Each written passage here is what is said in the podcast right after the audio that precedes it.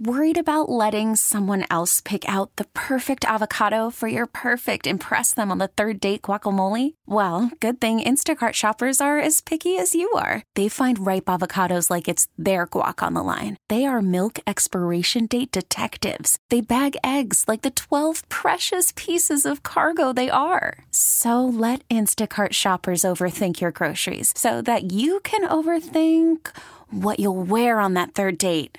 Download the Instacart app to get free delivery on your first three orders while supplies last. Minimum $10 per order, additional term supply. This episode is brought to you by Progressive Insurance. Whether you love true crime or comedy, celebrity interviews or news, you call the shots on what's in your podcast queue. And guess what? Now you can call them on your auto insurance too with the Name Your Price tool from Progressive.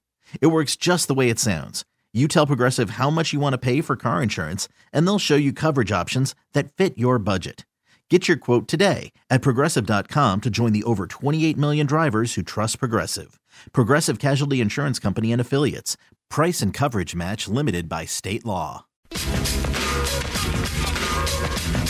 You found Playmakers on CBS Sports Radio 1140.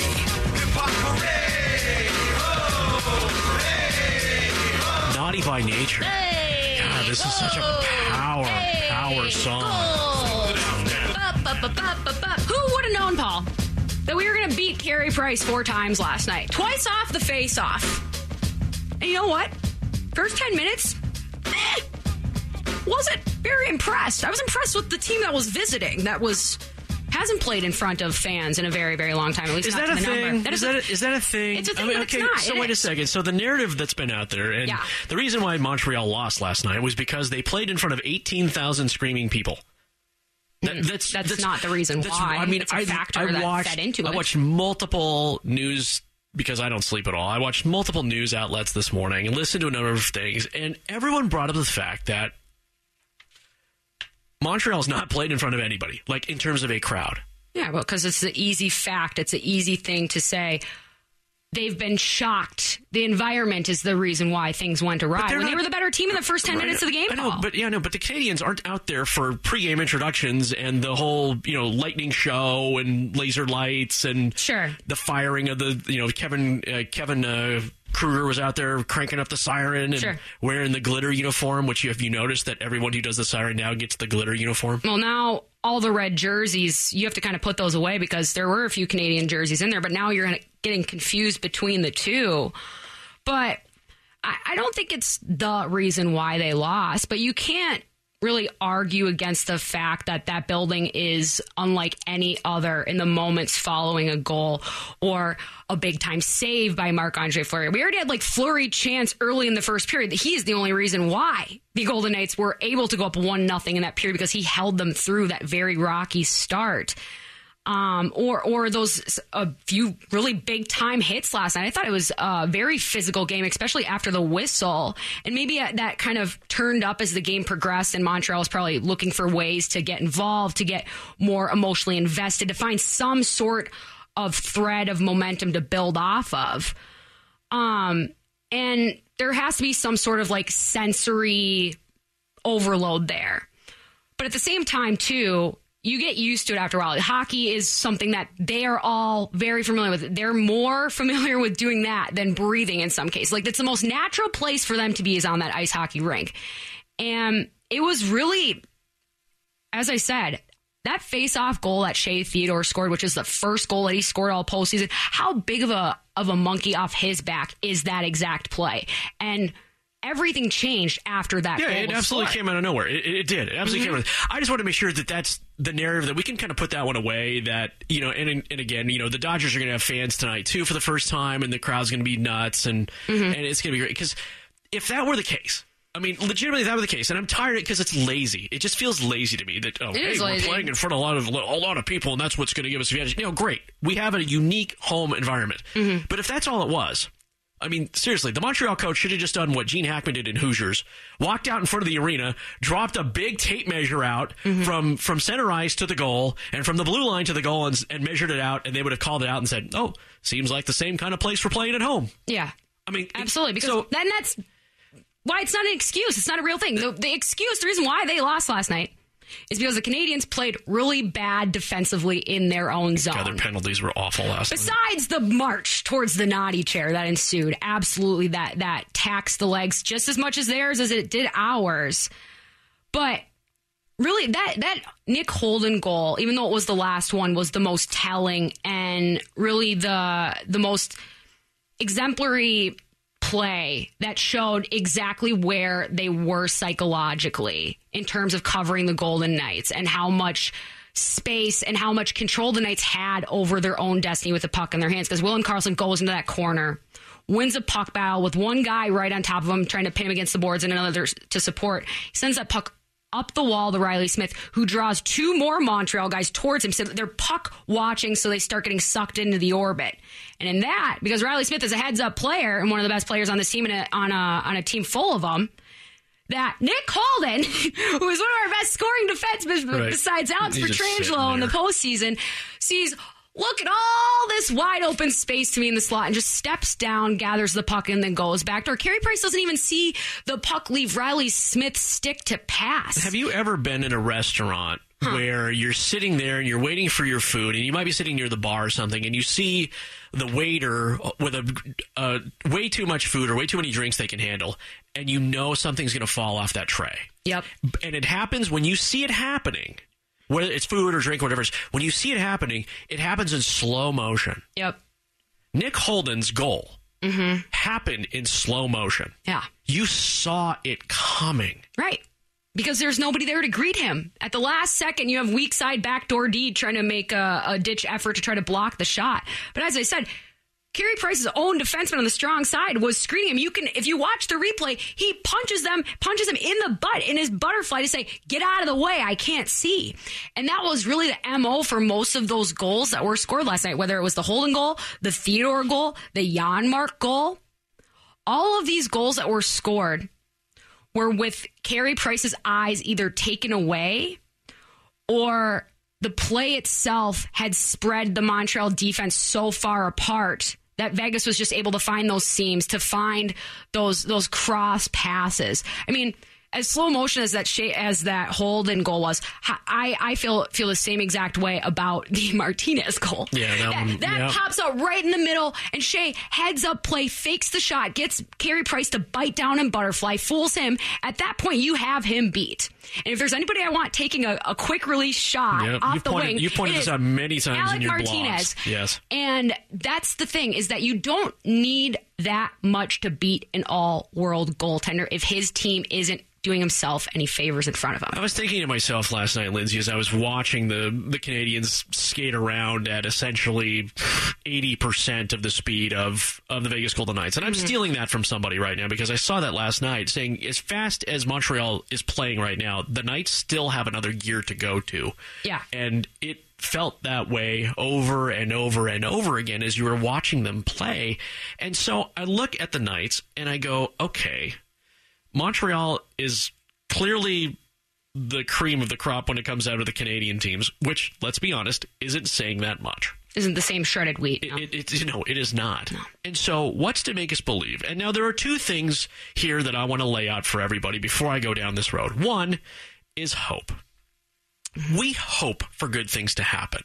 We hope as a fan base for things to go right, for Marc Andre Fleury to not end up like a turtle and, mm-hmm. and get beat badly. God, how good was he last night? We hope that we see another repeat performance tomorrow night. Mm-hmm. That we see another 4 1 game because Montreal's goal came on the power play and deservedly so. Mm-hmm. It should have come on the power play. And then there's expectation. And expectation should be this team should win tomorrow night 4 to 1. Montreal or Vegas? Vegas. Hope and expectation. And right now, after last night, I can kind of push hope aside because now I'm just expecting it. Mm-hmm. I'm expecting. That's a it. dangerous place to be, though. It is a dangerous place to be, but watching Montreal skate around last night against the Golden Knights, they had so few answers. And as I talk about that slow motion goal that I saw with Holden and that you saw with Martinez taking that snipe, because you could have literally just dropped in a like. I'm like I, I literally saw Max Pacioretty taking that shot, but I knew it was Alec Martinez. Yeah. I was like, it was the same form, Yep. it was the same style shot, mm-hmm. and it was near freaking perfect. Right. I'm pushing hope aside. I'm expecting a win tomorrow. Not only am I expecting a win tomorrow. it wasn't just tomorrow. that they won last night; it was at the level that they executed it. Right? That's what's got me so confident about this. slow. Mm-hmm. They were slow to react. They were slow to move around. If if Price had a supporting cast, I mean, and I thought to myself last night too. I was like, if he had a real hardcore clicking supporting cast, Mm-hmm. it might have been three to two, maybe. Yeah, maybe. I don't know. It, this is just where you run into, like you said, there's the hope, and any roster can beat any roster on any given night. But if you're in the lesser of the talented pools, a lot more does in order for you to get that magical W or get a, another goal or whatever. And it just, they didn't get a lead. They didn't get the lead, and that's how they've played this entire playoffs. Right. And then after that, they had to start playing a different type of game. The game that where we send Shea Weber to step into Alex Pietrangelo and, and completely destroy him as he's trying to take that puck deep and buy some time as the Golden Knights change. Or when you're talking about the the extracurriculars after the whistle, or or just the way that they were forced to kind of play the Golden Knights and to basically go into survival mode because you're just trying to keep the score as close as you possibly can. And then when you do have that offensive opportunity, you have to make good on it. And they tried in those opening minutes. They tried their hardest. They could have had a couple of goals. And Marc Andre Fleury was right on that edge where uh, he was amazing. He got he had a ton of saves, but in those opening minutes, if one gets scored or if they stay a little bit longer or the Golden Knights don't score at the time that they do, that's where it gets a little nerve wracking for me, where he can get a tippy if you ask him to make too many big time desperation saves too early. Because then he can kind of get into that mode and then it turns into defensive zone and that becomes a, a, a tougher hill for the Vegas Golden Knights to climb. But that wasn't the scenario that transpired last night. We found a way to get a lead even though we weren't the better team for the first 10 minutes and then they never looked back and they just kept going. They stopped turning pucks over on their own breakout in those opening minutes up high in the defensive zone. They kept coughing it up, coughing it up. So the Canadiens were just like, well, we'll just push it right back down and then we'll get a, a short change. Then we'll get fresh legs. Like it's not that hard to get somebody in a spin cycle in their own zone. But once that goal happens, Montreal kind of is like, oh, what, what, what, what just happened? That was enough to stun them and gave enough breathing room for the Golden Knights to continue to push, to get that late penalty call in the first period, and then obviously benefiting from uh, uh, another penalty early on in the second, and then making good on it. It wasn't on the power play that Martinez goal, but it was in the seconds, literally as the penalty expired. And so it's just as good. They provided that pressure that we were talking about in the keys to success for them that is so necessary in the power play because they answered back on the power play themselves. And so the Habs need to convert early and need to put Vegas in their place often.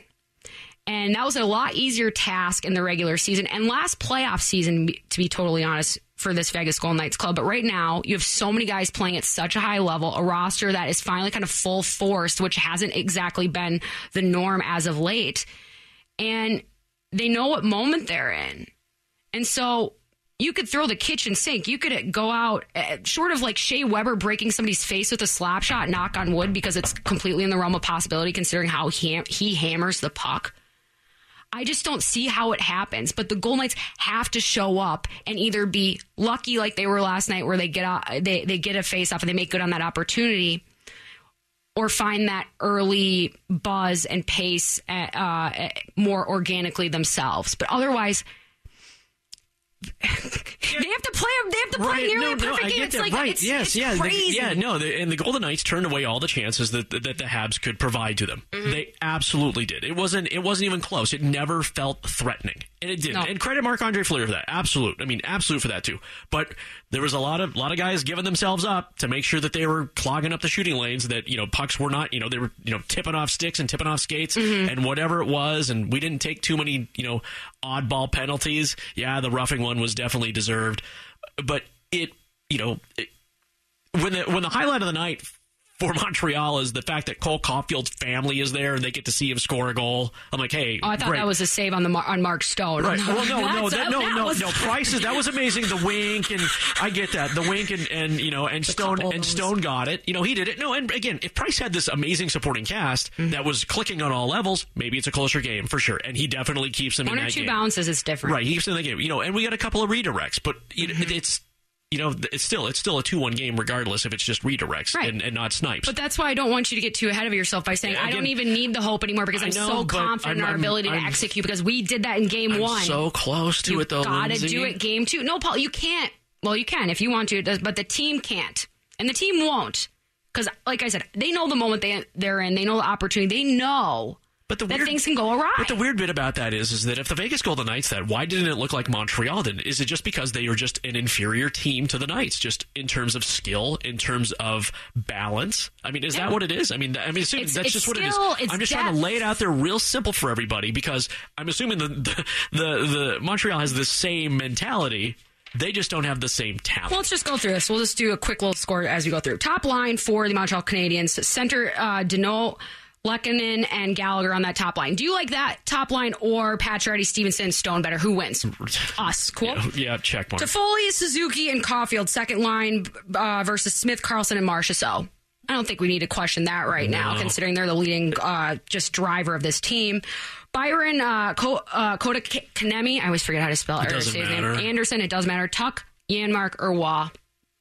Yeah, Alex we- Tuch looked damn good last we- night. No, he does. He's a freight trade, and Janmark is Janmark. And we talked. God, what a great pickup. Yeah. but you know we've we've been over that one. Right. And we've talked about uh, the fourth line a little bit yesterday about how much fire could come uh, between Staal, Perry, Armia, and then our line of Carey, Kolesar, and Reeves. I think they got the better of that line last night too.